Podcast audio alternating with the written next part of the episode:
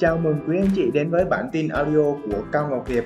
Bản tin về phát triển bản thân, xây dựng kế hoạch tài chính và chia sẻ về kiến thức bảo hiểm nhân thọ. Vâng, xin chào quý anh chị và các bạn. Tôi tên là Hiệp, Cao Ngọc Hiệp hiện tại đang hoạt động trong lĩnh vực bảo hiểm nhân thọ của công ty bảo hiểm Dai-Chi Life Việt Nam.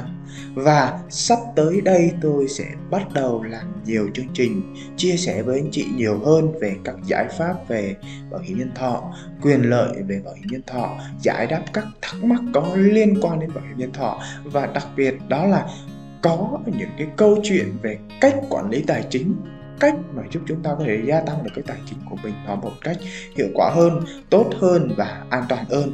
Vậy nên rất mong quý anh chị hãy tiếp tục tham gia, theo dõi và ủng hộ cùng với Hiệp.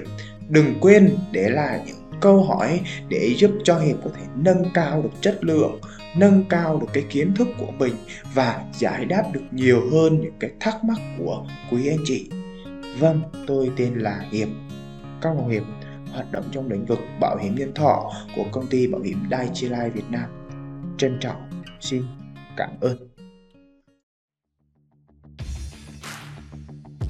Xin chào các bạn và hẹn gặp lại các bạn vào bản tin audio của Cao Ngọc Hiệp vào lúc 20 giờ 30 phút thứ hai, thứ tư, thứ sáu hàng tuần.